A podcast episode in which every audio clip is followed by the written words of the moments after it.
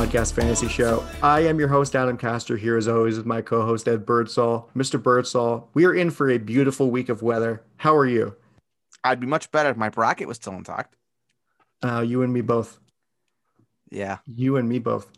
I have um, I have a lot of hit pieces out that are subjected to many of the players who busted my bracket and teams. Uh, Illinois number one, um, Iowa number two. I mean, if Baylor want to lose, that would be superb. But I mean, at this point, my last my last hope is Gonzaga. Come on, Zags. Yeah, no, I had uh, my three quarters of my final four are gone. I had Iowa, Texas, Illinois, and Baylor. So, Oof. yeah, Jesus, Texas, Texas bombed you on the first night. I know. I was just like, oh, shit. But, you know, the nice thing is, is I was just very excited because I, I got to work on it over the weekend. So, you know, covering March Madness is, Is very- madness. is- it is, it is. It feels like a football Sunday, except it's not.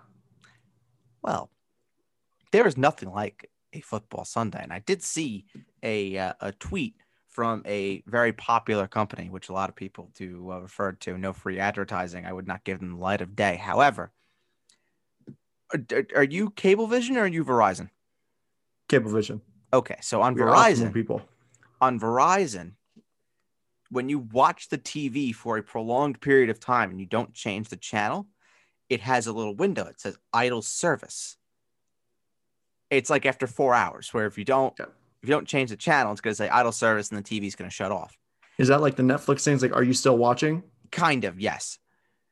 When the idle service goes off, that is how you know it's been a very productive day. Because you've frankly sat on your ass for four hours and you have not moved, you have not changed the channel.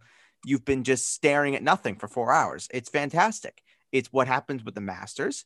It's what happens with NFL Sundays. It doesn't really happen that much for March Madness because you are flipping around a lot. Because one game goes to commercial, you go to TBS or truTV or whatever, and you see what else is on there.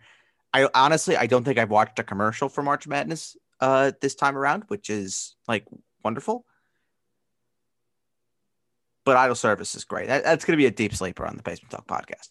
Idle service, deep sleeper. Yeah, I mean, like this is your yearly reminder that truTV exists, basically. Correct. Th- this is your yearly reminder that you are a paying a paying customer to whatever TV provider you have, and you realize that you are paying for truTV that you give a look in for maybe four days. truTV, the home of basically impractical jokers, and that's about it. Yeah, and re- and reruns of Live PD when Live PD was a thing. Yeah, I mean, whoever no, whoever negotiated that TV deal deserves like a hundred raises. Uh, they deserve they deserve a Purple Heart. Yeah. Their sacrifice is noted. Anyway, uh, enough basketball talk. I'm sure you're hearing enough of it now that March Madness is going, and you know the Sweet 16 is this weekend. And No such thing as too much basketball talk. No such thing. We're we're still in March. It's March twenty third. we are still in March. But let's talk about football because you know we're you have all these sports going on, and we're going to talk about the one sport that isn't even that games aren't even being played. Why would we talk about football? We're only a football podcast. Why would we talk about football? Well, football isn't technically in our name, so I guess we can talk about we can just talk about whatever. We can talk This about fantasy true. anything. This is true. This is not false advertising. We could talk about fantasy hockey if we wanted to. That's true. This is the fantasy show. Any But, sort uh, of any sort of fantasy we can we can talk about. We can talk about like Skyrim. That's fantasy, That is true. That is very true. but we're not. We could, but we're not. Maybe we could do that. Uh, maybe we could do that on April Fool's Day. We could we could do a little prank. We could do a little prank, but now we're not going to do it because that's so fun. But I do have something planned for April Fool's Day. I'm just not going to tell you what it is. Yep. Anyway, My favorite So- day of the year. Yeah. The, so the big news of the day is, I mean, the big news of this past week. I was going to say the past four days. I mean, it's it's actually kind of nuts at this point, and there isn't really much we can say about it because it's just like it's an avalanche of of uh, allegations, accusations, And we kind of touched on it on our Thursday episode, or yeah, on our Thursday episode, and that's kind of where we're gonna gonna leave it. But more allegations have been um, levied against Deshaun Watson. These this is the 14th lawsuit against Deshaun Watson. This lawsuit called Deshaun Watson a sexual or a serial predator, a serial sexual predator. Eh, ah, ah. I mean, it's it, it's it's tough to comment on when they're not really facts out there, you know. Um, I obviously feel terrible for those that are accusing Deshaun Watson of that, but I also feel terrible for Deshaun Watson. Now, if it's proven that these things are true, then of course Deshaun Watson he can meet his maker for all I care. But at the end of the day, I am going to keep my analysis of this brief because I am not for conjuncture or for speculation until the facts prove themselves. I notice how I'm being very careful with the words that I am choosing. Well, you know, you don't you don't want to get fired or sued or anything like that. No, no, I don't want that. So no. I'm just going to say I'm sticking by what I've said all along. If there are facts to back this all up, then there's a problem and we'll discuss that at a later date. If there are no facts to back this up and these are all spineless accusations, then we'll talk about that at a later date. But I well, think for I think for now, you know, there is there's a lot of gray in in both directions with this. I listen. I also want to be as neutral as possible. Yes, with this, but it doesn't seem it doesn't seem like this is all like a coordinated hoax where you have 14 separate people, up to 22 separate people all across the country, it seems like, who are alleging similar acts that took place of escalating severity also. Yes, but I am I am choosing to but we will see. We can just say that. We'll yeah, see. I I I'm waiting to see the rest of these facts come out. And until then, I am gonna be walking a fine line on this one. Right. So let's move on to the to uh, the sport on the field because that, that's God, that's what that's what we're doing. And uh, Tom, uh, Mike Davis signed with the Atlanta Falcons. I almost said Thomas Davis. I I don't know why. Maybe they'll do you a favor and they'll bring in Thomas Davis too. Who is Thomas Davis? Where Thomas I, Davis? Where have I heard that name before? He's an ex linebacker for the Carolina Panthers. That's why. Yeah, they did not sign Thomas Davis. No. That would have been funny. It was like a uh, you know an intra division rivalry kind of deal, but no, they signed Mike Davis to a two year deal. Former, I don't know, like what fifth guy on the, on the depth chart for the uh, Seattle Seahawks. He did play with Carolina uh, last and Chicago. year and Chicago. He filled in pretty admirably for Christian McCaffrey when Christian McCaffrey was injured. He was like the guy that we talked about a lot on the uh, on the fantasy show. On I feel like program. it was every week. Every week we're like, just pick up Mike Davis. Just I feel like it was him. every week. Just fuck it. Just start. Just start Mike Davis. Yeah, I mean, this screams to me like, unless they're going to draft somebody, which is there's a good shot that Atlanta does go and bring somebody in, but you're looking at a backfield right now of Mike Davis, Brian Hill, and Ito Smith. So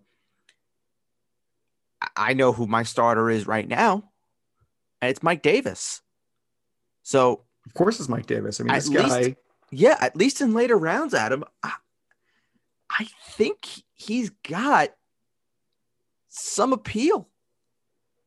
I, I would even say early double digit rounds, depending on where his value kind of settles at if he's going to be going in as number one guy for for the Falcons. Now, obviously, with the draft, this can change a thousand more times.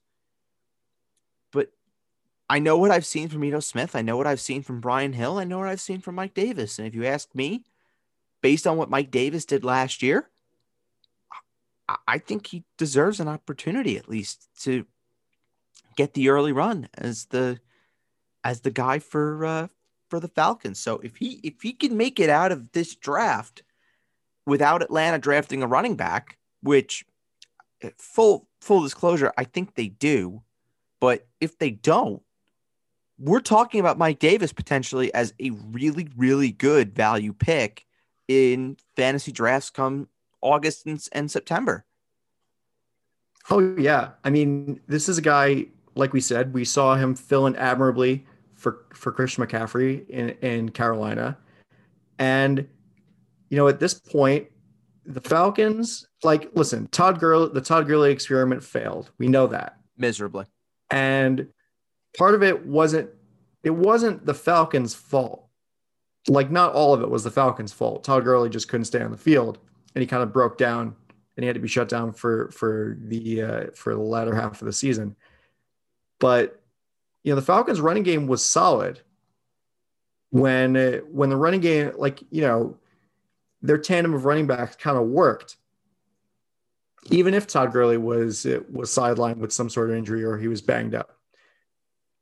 And so at this point, I mean, the Falcons, you know, if they keep Matt Ryan, if they keep Julio Jones, this could be this could give um, a guy like Mike Davis a lot of opportunities, not only you know on the ground but also through the air, making him a you know a good PPR option. Adam, I couldn't say that much better myself. Couldn't say it much better myself. Hit the nail right on the head. They also signed Barkevious Mingo to a one-year contract. One of the best names in the NFL. I know. Fantastic to say.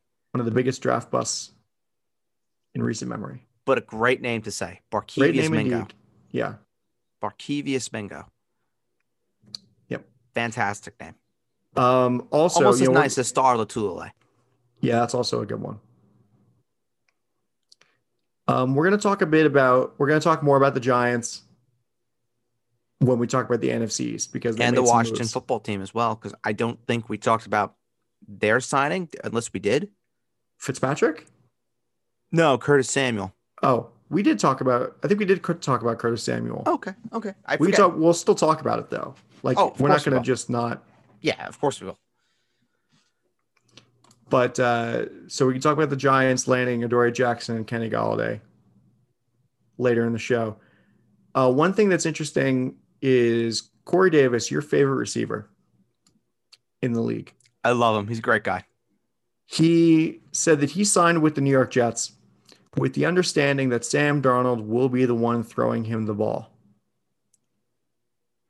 So I guess that means that either the Jets are drafting Penei Sewell at two, or they're going to trade back, or who knows? Maybe they go balls out and draft DeVonta Smith at two. That would be kind of nuts. Things change though. Things things definitely change. Um, you know, I I honestly, you know, it doesn't matter, quite frankly, what Corey Davis understands or what he doesn't understand. The fact of the matter is, is that he signed with the Jets. Someone's going to be throwing him the ball. Question is who? If it is Sam, then great. Sam's going to have a ton of options to to throw to.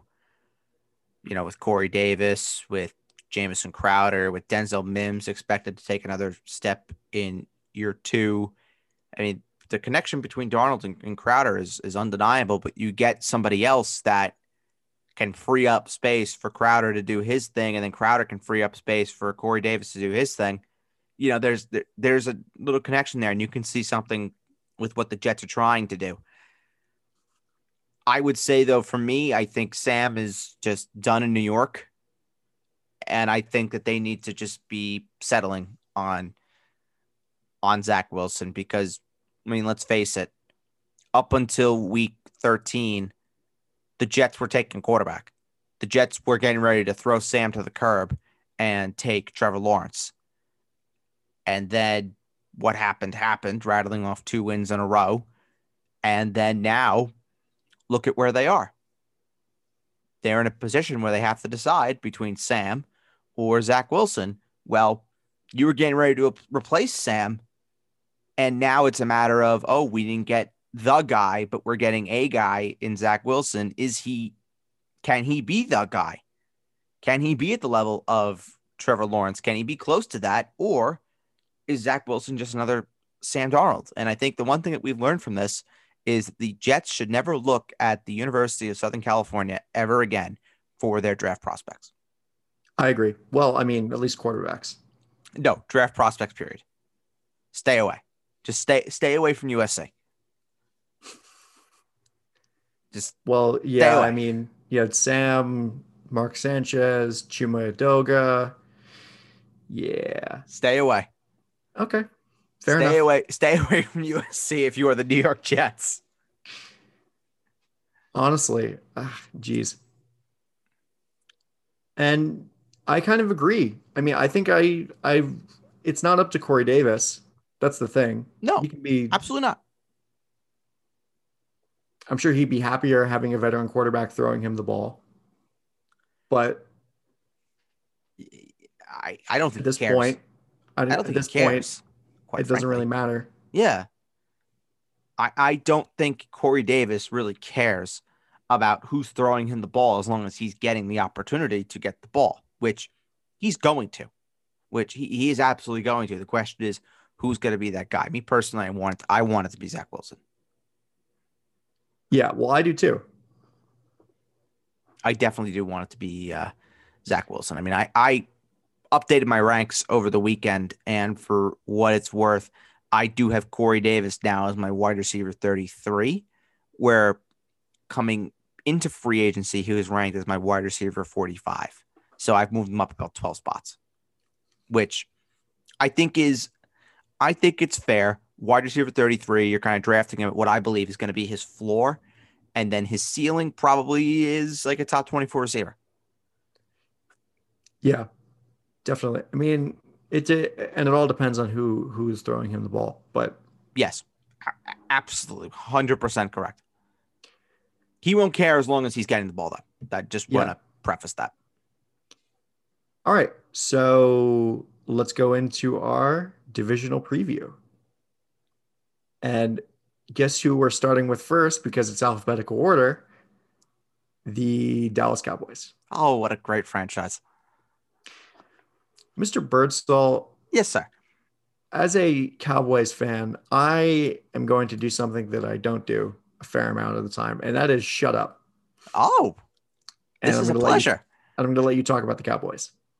Thank you so much, Adam. Well, I want to just start by talking about the offseason that Dallas has had. And they basically have done next to nothing so far, but Keanu Neal coming in from Atlanta. I think it's a gr- potentially great signing for Dallas. Now, there were some whispers that uh, Dan Quinn might want to play him as a weak side linebacker. I don't believe that for a second. I think Dallas needs all the safety help that they can get especially if Xavier Woods is not going to be retained in free agency, then you absolutely have to have Keanu Neal as a safety unless you just plan on going completely off the board and drafting a safety in the first round or even the second round.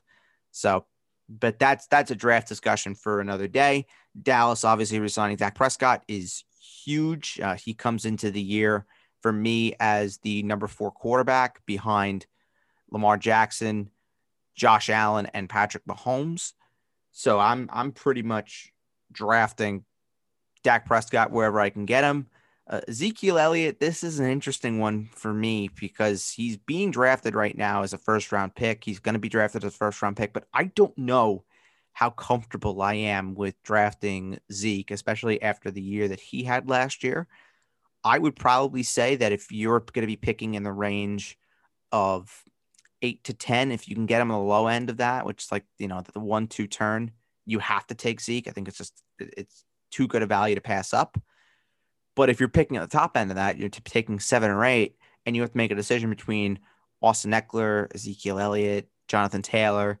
That's a really, really tough decision that you'll uh, you'll have to make there. And I don't envy you. And if you do take Ezekiel Elliott, you have to take Tony Pollard. You have got to because he has standalone value.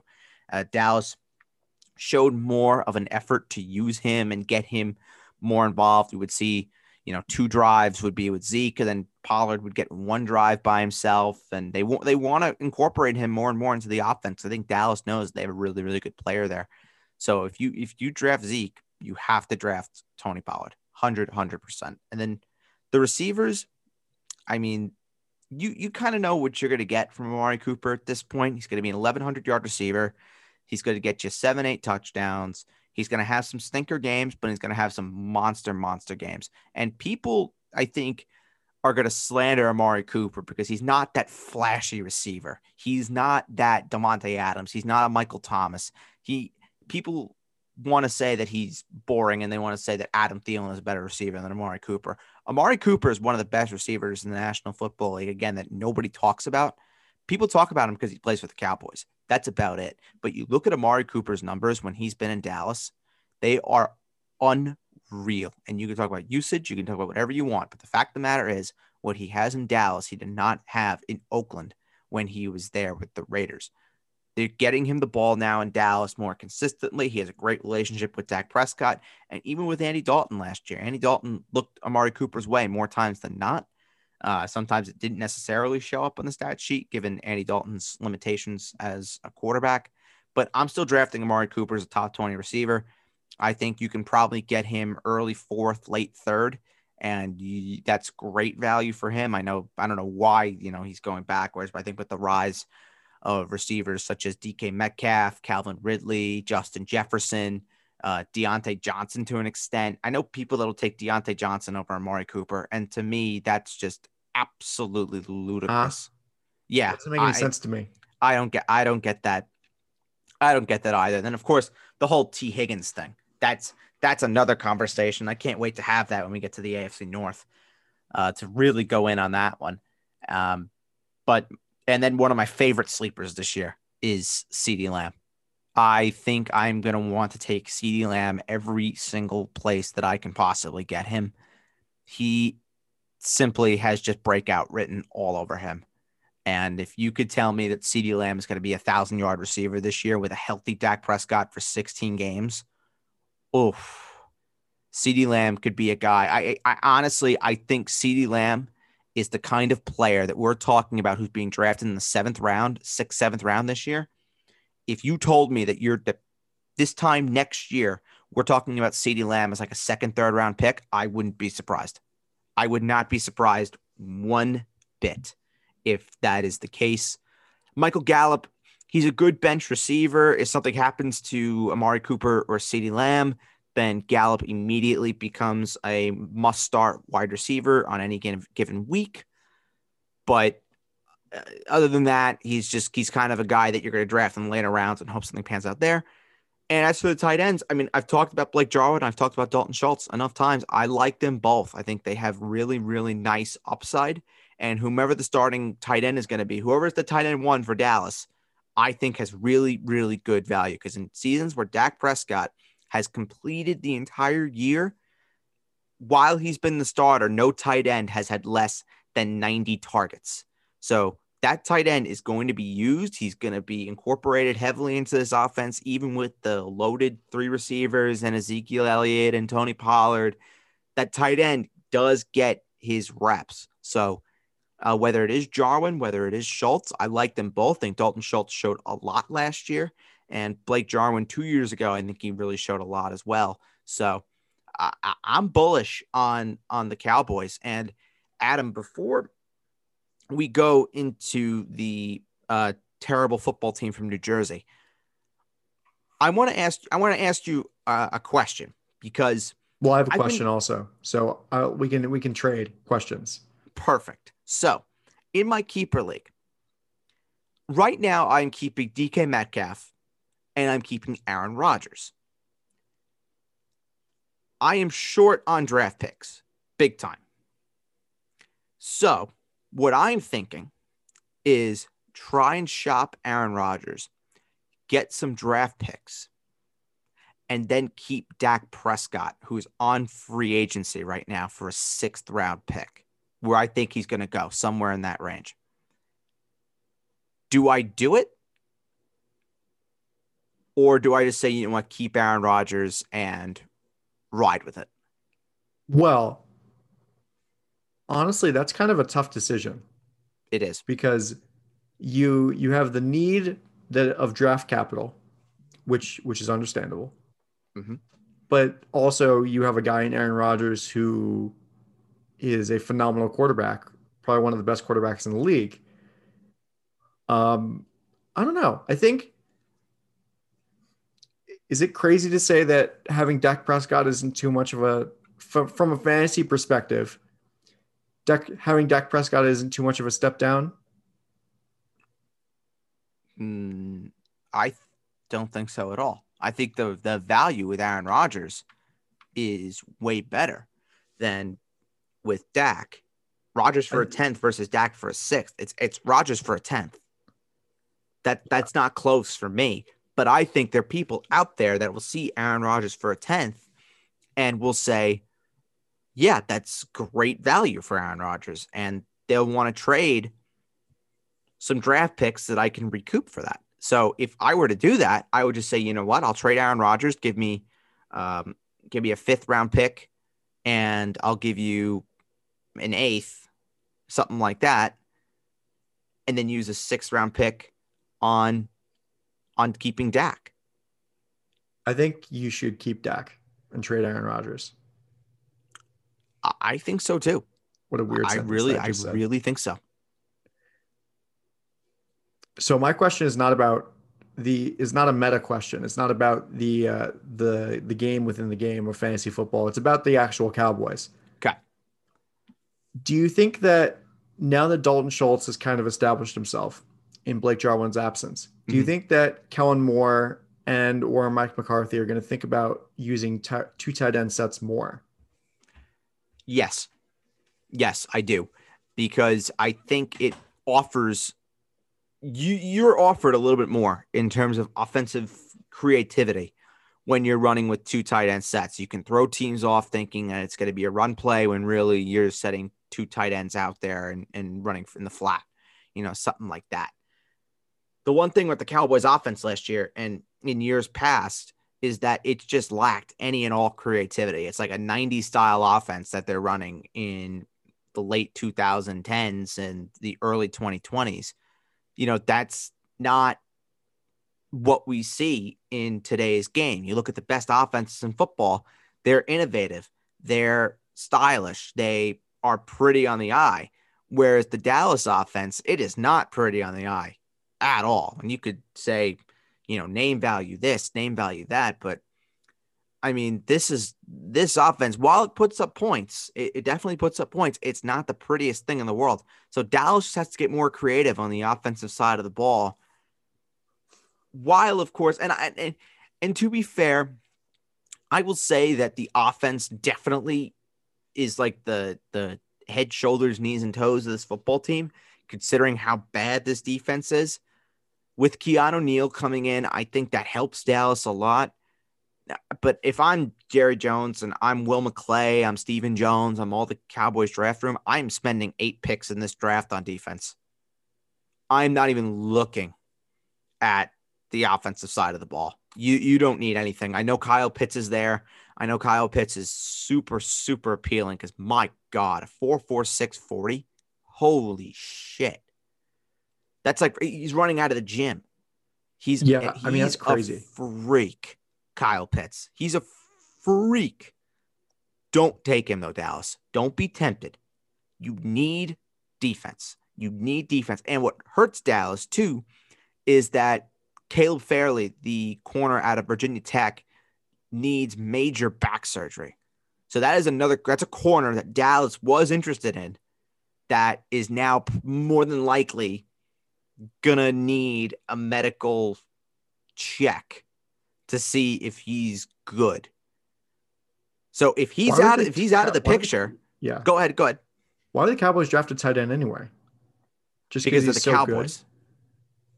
Oh, let's have three tight ends. three. Let's have three tight ends that could start They're the goddamn Cowboys, Adam. Never, never rule out anything. It puts it'll put asses in seats if you draft Kyle Pitts. I mean, you're right. Kyle Pitts, Amari Cooper, CeeDee Lamb, Michael Gallup, Ezekiel Elliott, and Dak Prescott. Holy shit. Well, I guess that's why they drafted C.D. Lamb anyway, is to put asses in seats, True. which this is what I said at the time. Yes, this is another opportunity. that The only way that Dallas would not pick defense in the first round, which I would be okay with, is if they pick tackle. If they were to take Rashawn Slater ahead of the Giants, that would be awesome. That would be so awesome. I'm sure it would be. We said fuck you to the Eagles last year, and we can say fuck you to the Giants this year. That would be so great. And Rashawn Slater is a man child. He can move earth. And I, I I'll say this right now. I believe I've even said it on the Basement Talk podcast. I'll say it here. Rashawn Slater is my number one tackle in this draft, hands down. Over right. Penei Sewell. Really? hmm Well, Yeah. that's interesting. That Yeah. is something. we'll talk about that more when we get to uh get to the the draft. I think Sewell gets drafted first, but in terms of personal preference, I like Slater more than I like Sewell. Well, uh, let's move on to the New York Giants and talk about their Oh. big free agent signing, Mike Lennon. Mr. Glennon. Mike Glennon. Mr. Glennon. No. Uh, they signed Kenny Golladay. Eh. Quite the contract. Yeah. Four years, $72 million, and uh, $40 million of that is guaranteed. The Jets won the offseason paying Corey Davis 13 million, while the Giants paid Kenny Golladay 18. Yeah, I mean, that is unbelievable. Uh, big contract. It's Big contract. contract. I mean, we've seen Kenny Golladay be great. We've seen him be a red zone monster. I think there's a possibility that Kenny Golladay is to Daniel Jones what Stefon Diggs is to Josh Allen. There, there is that possibility, 100%. But I also have to believe that Daniel Jones is good. And I, Well, yeah, I don't it know. helped that you already believed that Josh Allen was good. But True, true. I, I, I mean, look, I back my king. I, I, I back my king. We, we love Josh Allen. And is I, sing- and is to that the fair- singular we? that's a singular way. Yes, you, you, you don't know talent if it's smacked you in the face. You still think Mark Sanchez is good? He was for two years. Oh, for two years, yeah. But Daniel Jones, I, I don't know what it is. He just, he just lacks something, you know. And I, I, I don't know what it is. I don't know what don't he know, lacks. durability, No, I don't think ball it's security. Durability, ball security, he definitely lacks. Yeah. I think it's just more he lacks that. being good. He's like he's he's boring.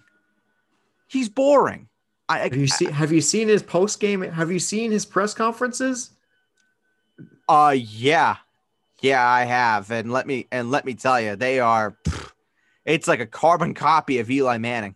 Oh well, you know, you know, we're just doing whatever we can for the team. You know, it's all about the team here at, at the, at the Giants, and uh, you know, it's nice to get uh, get him involved. God, it, he is he is ungodly boring. Um, but yeah, I mean, look, Golladay, he has appeal.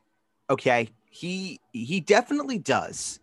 I just don't know if I'm going to be taking him where I'm going to be fighting with Giants fans to do it. That's that's like the biggest problem that I have is well, here- know your room.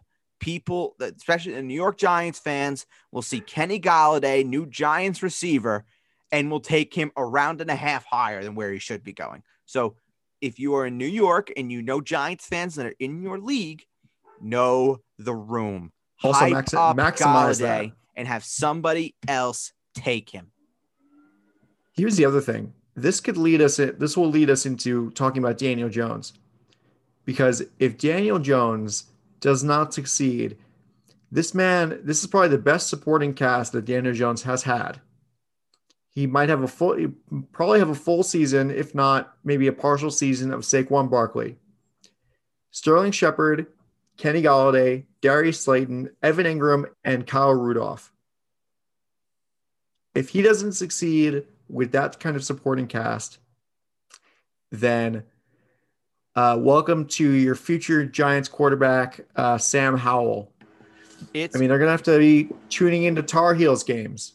It's make or break. It, it really is make or break for Daniel Jones. This this or is his this, this is his year to show that he can be the guy, or Joe Judge is going to replace him. Plain and simple, because that's not Joe Judge's guy. Simple. Yeah, I mean, he didn't. Uh, yeah, he didn't draft him. That's it. He. This was.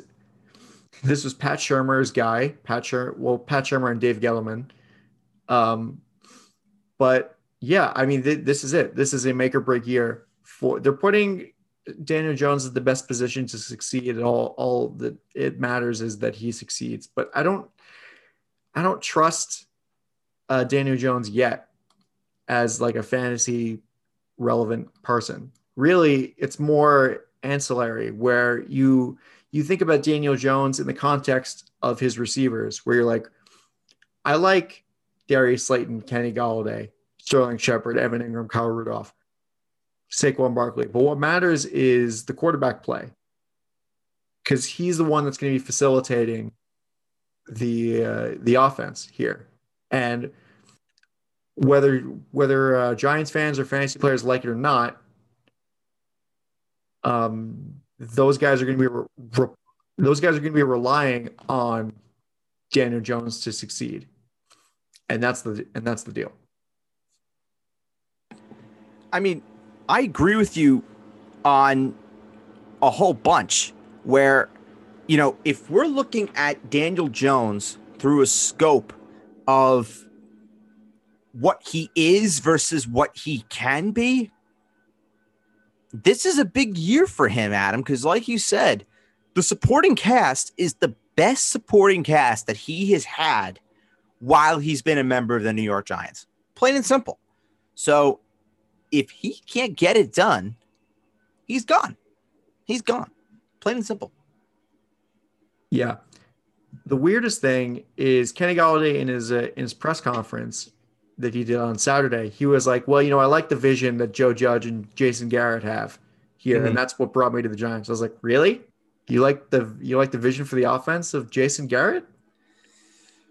Kenny, I I I, I could have talked to you about that, my friend. I mean, it's uh it's not a not a pleasant vision for sure. But um, I, I want to move on from talking about Golladay to talking about the one guy that everybody seems to be talking about in terms of the Giants, and that's Saquon Barkley.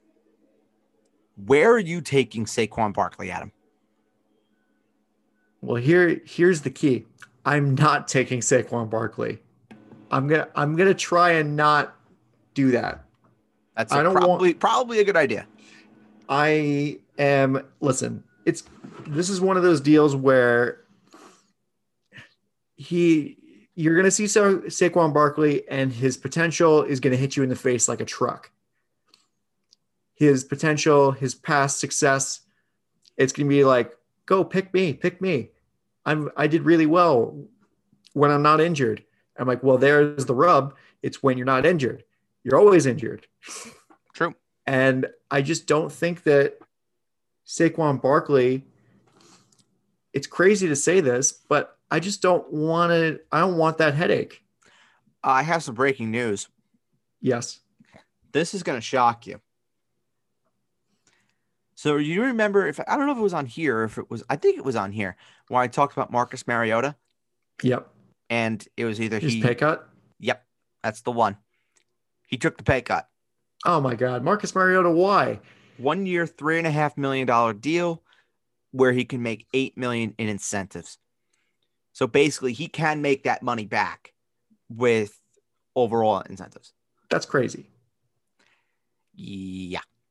I mean, at least just be like, well, you know, maybe convert that to a signing bonus, restructure the restructure his contract. But no, you just gave made made him take a pay cut. That's ridiculous. Well, guess what? If he plays, he'll make he'll make that eight million back with ease. Quite frankly. Um, back to Barkley. I'm comfortable with taking him number six overall. That's probably the ceiling of where I would draft him. If you can get him at eight or nine, I would be okay with it. I would want to see what the Giants do first in terms of continuing to reinforce their offensive line. Well, here's the thing: he, yeah. he's not going to make it past five in a lot of drafts. Probably not based on based on name value. But I can tell you right now, I'd rather have Austin Ekeler. I'd rather have Jonathan Taylor. I would rather have even Ezekiel Elliott in the back of the first round versus Saquon Barkley in the middle of the first round. And I know I know people are rolling their eyes and saying, "Oh, it's only a difference of three, four, five, or six picks," but it makes a big difference. Well, it it's not. You're not making difference. these picks. You're not making these picks in a vacuum. You have to think about what you're going to be. It puts you in a better position to supplement your your roster after you make those picks, because you're picking later in the later in the first round. Then you're up again in a couple more picks, and you can get another running back to pair with Saquon Barkley or Ezekiel Elliott or whoever. So it makes that pick even better. I would say this, Adam. I would say in terms of safety, right? I would say Barkley is the least safe out of him, Ekeler, Taylor, Zeke. In terms of ceiling, however, I think he has the highest ceiling. Lowest floor, highest ceiling. I think. So it's like if you want to take that risk, Go go go plunge, plunge off the deep end. Go for it. But for me, the way that I draft, I, I'm not doing it. I'm I'm not doing it. Yeah, no, I I'm not doing it either. I mean, that's the that is the biggest story aside from like Kenny Golladay. Like you said, it's the biggest story surrounding the New York Giants and the biggest questions. The biggest question surrounding the New York Giants is what the heck's going to be going on with Saquon Barkley? Can you trust Saquon Barkley? And in my mind, I can't trust him. No, no, I can't. I can't. I know that's going to be something with Saquon. I also forgot to mention this at the top of the program. I'll mention it now. So over the weekend, I did my first official draft order of 2021, and I got the eight pick. Well, Mazel Tov. And I'm look. I'm looking at Ekeler. I'm looking at Jonathan Taylor. Yeah, I mean, in a, in a ten team Nick league. Chubb? Chubb, yeah, Chubber, that works. I mean, I'm not, I'm not looking at Zeke, but I'm I'm willing to play the game with uh, anyone that has Ezekiel Elliott on their radar. Where if they want to take him below me, they can take him below me. If not, then I'll take I'll take Zeke in the second. If you're telling me I can get Zeke in the second round, I would do I would do a backflip. I would do a backflip. I mean, that would be pretty nuts. That would be like a really it. good. I would love it. Really good pick. Do I think it happens? No. no. But yeah, I think uh nice little running back duo of Austin Ekeler and Jonathan Taylor, and then in the third third round, take Amari Cooper or something like that, and then in the fourth round, I go with Cam Akers. Mm. I well, see a pathway something. to me getting my son, Cam Akers. Is it I mean, is it good. fair to say that Cam Akers is my is is my child? Yeah. At this point. At this point, yes. Okay, good. Okay, good. But I just wanted to point that out that I have a uh, I have an eight pick in uh, in the bag. So you want to move on to the Eagles? Yes, let's move on to the Eagles. Ugh. God. I mean, this team is so this team is a, is a team in flux. You trade away, fire. They traded away Carson Wentz to Indianapolis. Pennies on the dollar. Um, Jalen Hurts did pretty well uh, when he was uh, thrust into action. They just fi- they fired Doug Pederson. It's Nick Sirianni coming in, and I mean the only guy really for the Philadelphia Eagles that you're really confident in, and even then, is Miles Sanders. Yeah, I and, and I don't even know if I would say confident. I, think, I mean, I and confident. also Dallas Goedert because I think it seems more and more likely that Zach Ertz is going to get traded. Yeah, yeah, I'm I'm liking Goedert a little bit more. I know that I wasn't super high on him, uh, but I am. I'm I'm warm. I'm warming to to Goedert a little bit. Uh, Sanders though, mm, eh, I have him as my RB seventeen. So he's like a mid RB two for me. I don't I don't know where Fantasy Pros has him. Um, um I have, I him, have him 13. lower. I'm sure. Where? Thirteen. Yeah, I I knew I had him lower. I I, I absolutely knew it. Yeah, I'm just I'm not looking at Sanders at all. Give me Akers over Miles Sanders. Give me Antonio Gibson over Miles Sanders. Um, I think really the, the, the main one that the main two that I'm going back and forth on are Miles Sanders or Joe Mixon, where I think I would want Mixon, I think, and then Sanders or Swift, and I think I'd rather have Swift. Well, it's funny that you mentioned that because D'Andre Swift is ranked 11, Joe Mixon's ranked 12, and Miles Sanders is 13. Of course, of course. Go figure. My life, my life can never be easy. No. I think but, I, think I would rather. I think if you ask me to rank the five. Well, you know you're right. Uh, that's what I'm saying. I mean, yeah. Well, there's no right, but like this there's is no wrong. There's no right. Yes. In fantasy, but I think that it's accurate to say that. If you ask me to rank the five, I would say Akers one, Gibson two, Swift three, Mixon four, Sanders five. Mm, that's interesting. And it, it's it, it's yeah. like not close between two and three. Like I think Gibson, Gibson and Akers, I love way more than I would love Swift, Mixon, or Sanders. What should be exciting when we talk about the football team? Yeah, Swift. Swift, I'm kind of getting spitting on. Kind of. I don't know why people. Uh, yeah, I don't know why you're so low on Swift. I mean, everybody, or maybe it's that I don't know why people are so high on Swift. That's. I'm lower than most on on Swift. I know people that really like him. I think people like him because they view him sort of as an kind of an Austin Ekeler. They kind of see that with with Swift. All the Lions have to do for me is really commit to him. Problem is their offensive line is is not great.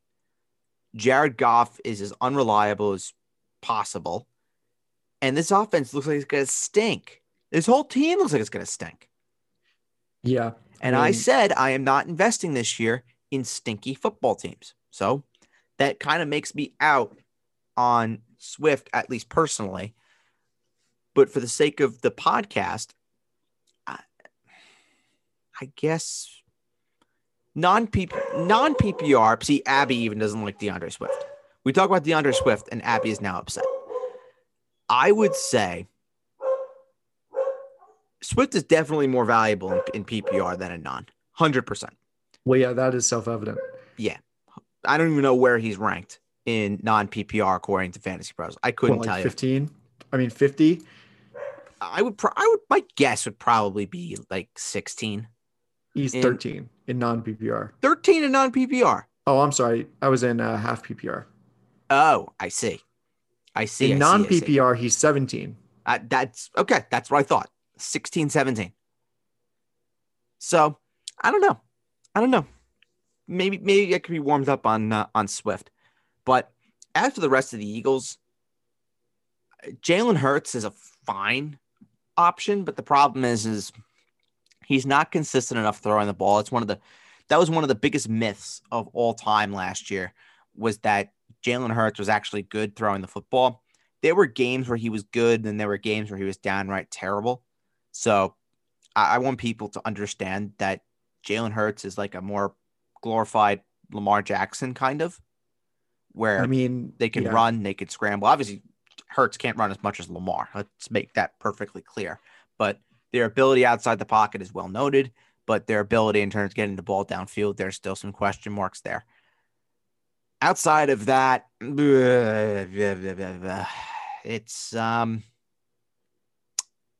yeah, it's not not great for for Philadelphia. Goedert, Sanders, and Hurts for me are the only are the only players right now that are draftable for the Philadelphia Eagles. Yeah, I mean, in 15 games, parts of 15 games, he started a couple of them, of course. He had a 52% completion percentage for just over a thousand yards passing with six touchdowns and four picks. Mhm. He rushed for 354 yards for three rushing touchdowns. So I don't know. I mean, one thing that's kind of noticeable is that he fumbled the ball six times when rushing and he lost two of them. And he fumbled the ball when dropping back to pass three times. Yeah, he needs work. He needs work. Maybe I understand why Doug Pederson wants to see Nate wanted to see Nate Sudfeld now. Yeah, I mean, it makes more sense to me anyway. oh, the Giants fans' tears. So beautiful. It's so beautiful. yes. All right. So let's move on to the Washington football team. Ho, ho, ho, ho. Oh, I, Uh, this is, I love Washington. They're just Ah, they're, they're so set weird. up so well to be competitive this year. I think, honestly, I think th- this team is going to be. I mean, listen, if, if Dak Prescott stays healthy, Cowboys are going to might run away with the division. But it's going to be a dogfight uh, between the, the football team and the Giants for second place in the NFC East. I disagree. I think Washington wins the division. Really? Yeah, because I think Washington's defense is just eons better than Dallas. Unless Dallas has something up their sleeve where they're going to go and improve this defense drastically, which they need to do. They absolutely need to do that. This this defense cannot be allowing 30 plus points a game again. I mean, there's just there's just no way. Whereas Washington, they signed William Jackson, a great, great cover corner. They retain that front seven, which is arguably one of the most underrated front sevens in football, of course, spearheaded by Chase Young. This is a really, really good defense for Washington. I would argue that the Washington defense is draftable this year. And I would even I would even say very usable because you look at the the offenses in this division, namely the Giants and the Eagles. I think those are going to potentially be two layup games for Washington because what's the thing that they do really, really well before? They stop the run. They were one of the best run stuffing teams in the league last year. That covers it with the Giants with Saquon Barkley. With the Eagles, the Eagles are just terrible all around. So if you're telling me that Washington's going to get four matchups against the Giants and the Eagles, the Giants at the Meadowlands, I think might be one that I would just kind of say meh on, but the Eagles home and away, I mean, I, that's like a must start for me. Must start if you, if you have the the Washington football team. But um, fantasy wise, Fitzpatrick, elite, elite second quarterback in two quarterback leagues. I would be drafting him everywhere I can as your second quarterback or your third quarterback without a shadow of a doubt. Without a shadow of a doubt. Yeah, I mean, this is it's pretty solid. Where you have Ryan Fitzpatrick, you have Terry McLaurin, and now Curtis Samuel, plus Logan Thomas and Antonio Gibson, and that and the good offensive line, kind of underrated. Underrated offensive line. Absolutely, Adam. Absolutely. It all signs are pointing in, in a good direction for for Ryan Fitzpatrick. Interesting thing about Washington, Ryan Kerrigan is a free agent. Yep. Mhm. I wonder if they're going to bring him back. Probably. Uh, they've not. talked. They've they've talked. I know that. I know he demanded he demanded a trade um, a while back. Yeah. but uh, I guess that's not going to happen. But who knows? No, they've they've talked. Kerrigan and Washington. Um, a reunion can be possible. Will it happen? I'm not sure, but it, it is remotely possible that Kerrigan goes back to uh, to DC. But otherwise, just talking about the rest of the football team, um, th- yeah, you look at the offense, you look at the defense. This team has potential to be pretty good, and I like I like Ryan Fitzpatrick. The one thing about Ryan Fitzpatrick is when is he going to get benched for Taylor Heinicke or even Kyle Allen? Who knows if Ryan Fitzpatrick is even going to be the starter? Or whatever quarterback they draft. Yeah, who even knows if like who's going to be the starter for for Washington? It's going to be an open competition. It's going to be an open competition. I would expect that Fitzpatrick has the leg up in that, but I, that's kind of just me going with my gut. That's nothing concrete. I'm just thinking that Fitzpatrick has the leg up, but whoever the quarterback is going to be, there are plenty of options here. Antonio Gibson's top 15 running back for me in both PPR and non PPR. Terry McLaurin is a very solid top 20 receiver. The only thing with him, the only downside with him is that the lack of touchdowns. So he's kind of like a poor man's DJ Moore, doesn't get as many receptions, but gets the same amount of touchdowns. And the yards are always going to be there with Terry McLaurin. Free with Curtis Samuel. And Cur- yeah, and Curtis Samuel too. This is an interesting one because Ron Rivera loved Curtis Samuel when he was the head coach in Carolina. Now that Curtis Samuel is now in Washington, there are going to be more opportunities, I think, for for Curtis Samuel to get some decent reps. So I, I have t- uh, Curtis Samuel as a top 40 receiver as of right now. That could change as we get closer to the season, but right now I have him as a top 40 option in, in PPR. Non PPR, he barely cracks my top 50, but um, w- we'll see with with Samuel. He's a guy that I would definitely keep my eye on for sure. And then Logan Thomas is one of my favorite late round tight ends this year. He is one of my favorites. Uh, he he is my 10th tight end. He's being drafted as a 16th tight end. So for me, that is just someone that screams, screams value, value, value, value, value. I agree. I definitely agree. I think people are get, people kind of expected Washington to be terrible uh, last year, and they, I mean, they were kind of terrible. I mean, if it wasn't for the rest of the NFC East, they probably wouldn't have even gotten a sniff of a home playoff game. But I think that a lot more people are going to be investing in Washington this season in drafts. You're going to see a lot more WAS next to players' names when you're think so. checking fantasy cast.